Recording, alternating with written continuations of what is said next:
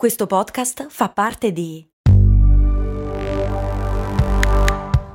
Voice Podcast Creators Company. Sotto costo 1 euro. Fino all'11 maggio la scopa elettrica Unlimited Bosch senza filo e con spazzola adatta a tutti i tipi di superficie. È tua a solo 199 euro. Perché 1 euro batte forte sempre.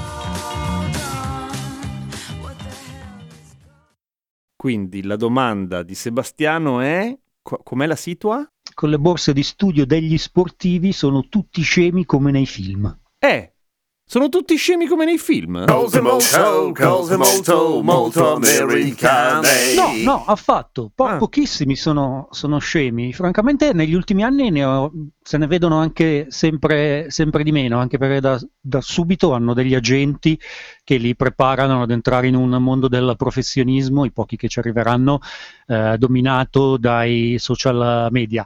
Ma in realtà quello che emerge dai film è un aspetto del tutto marginale dello sport universitario eh, statunitense, nel senso che se considerate come è fatto lo sport professionistico negli Stati Uniti, dove non ci sono le serie minori, quindi la serie B, la serie C, la serie D, gli amatoriali, i cazzi buffi, Cioè, eccetera, come in Europa. O niente. Esatto. eh, se pensate, un quarterback è un lavoro negli Stati Uniti eh, che ha ogni anno circa 32 posti liberi. Che non sono moltissimi. Eh, esatto. E quindi e considera quanti americani crescono sognando di fare il quarterback. Quindi in realtà la percentuale di studenti che poi effettivamente arriva eh, ad essere pro è eh, bassissima e i pochi che hanno davvero una chance ci si buttano, eh, ci provano per eh, davvero e sì, forse ci sono in eh, questi casi eh, dei tanti casi limite, se vogliamo, cioè eh, atleti che vengono spinti espl- eh, esclusivamente per le loro prestazioni sul campo, eh, con eh, le cheerleader che fanno gli esami al loro posto. Ma in realtà la gran parte degli studenti è molto più eh, realista da questo punto di vista e vede eh, lo sport come l'unica vera possibilità per accedere ad una educazione di alto livello. Considera che eh, almeno in teoria il sistema eh, universitario americano è studiato in un modo che eh, quello che ti costa studiare è, in- è- è proporzionato ai soldi, ai primi dieci stipendi della tua vita. Quindi, se non altro, se studi tipo storia dell'arte, non costa un cazzo.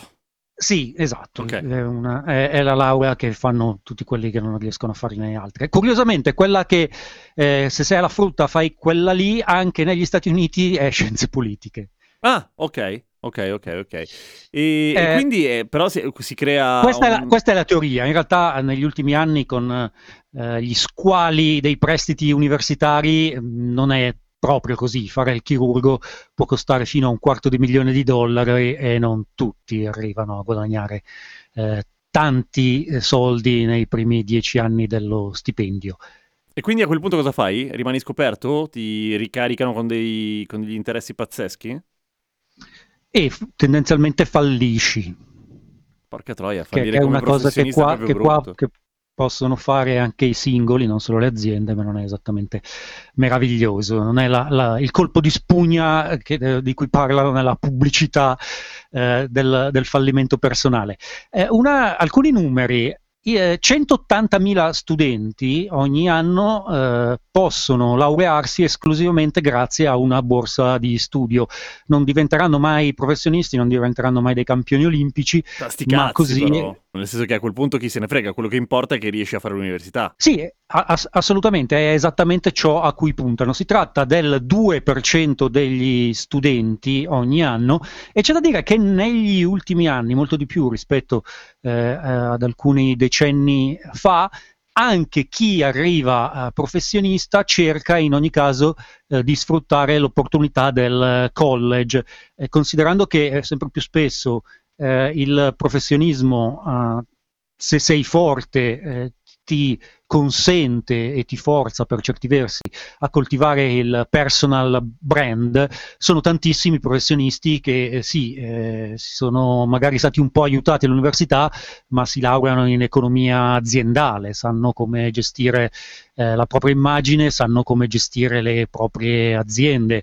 Eh, ci sono quarterback che sanno che la loro carriera non durerà più di 5, 6, 7 anni se sono fortunati e dopo bisogno, avranno bisogno di un lavoro vero.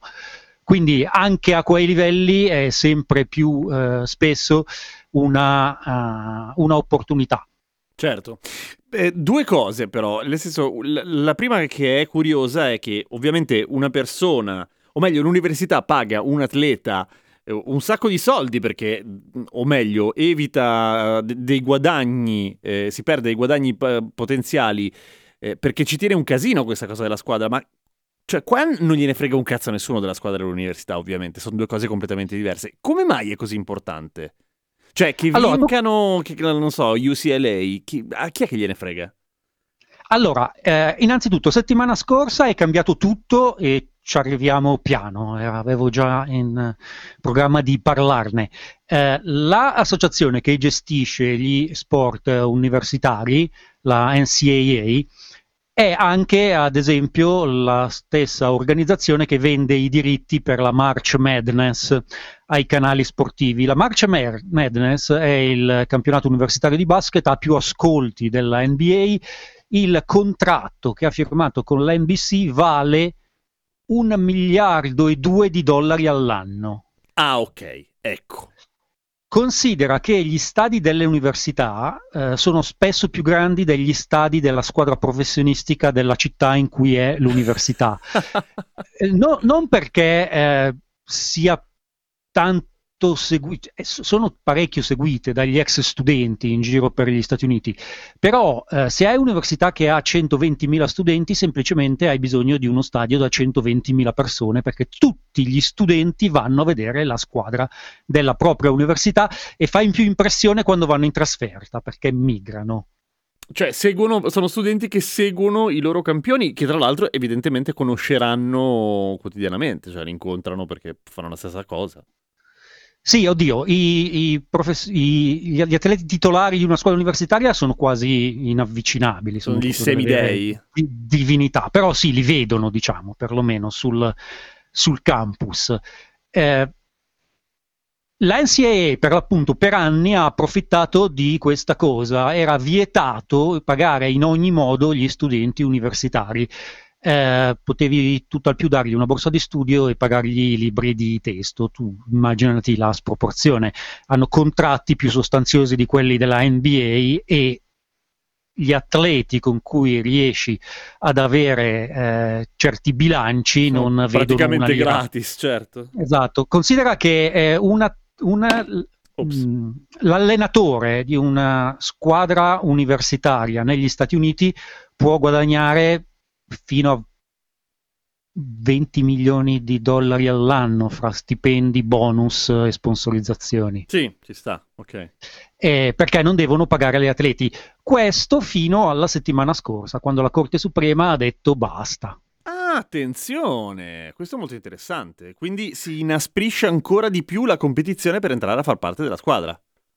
Sicuramente, e poi appunto cambia completamente il panorama dello sport, nel senso che eh, prima c'era una situazione eh, in cui le università che avevano più soldi e più agganci riuscivano ad aggirare certi regolamenti più eh, facilmente, eh, c'era una situazione di padri agenti che era sempre molto sketchy, non particolarmente pulita, che si riesce a risolvere in questo modo. Non ci saranno più atleti che si sentiranno forzati a saltare il college perché l'NBA o l'NFL gli offre immediatamente un sacco di soldi per diventare subito professionisti, eccetera. E invece l'altra cosa che ti volevo chiedere, stavo ascoltando un podcast l'altro giorno americano, mm, non, non, memorabile a dire la verità, però insomma c'è un dettaglio in cui racconta la vita di uno studente del New Jersey che fa um, wrestling, quello è lo sport dell'università, eh, che è uno sport, che credo che sia una delle poche che lo fanno, non gliene frega un cazzo a nessuno, è wrestling, non quello in cui fanno finta di farsi male ovviamente, quello in cui lottano per davvero. Che per, quando, per quanto riguarda gli atleti così giovani, anzi questo era il liceo a dire la verità, era ancora il liceo, sì e fanno una vita di merda, praticamente monastica, con delle diete strettissime, devono stare in delle categorie di peso precise, per cui non devono sgarrare.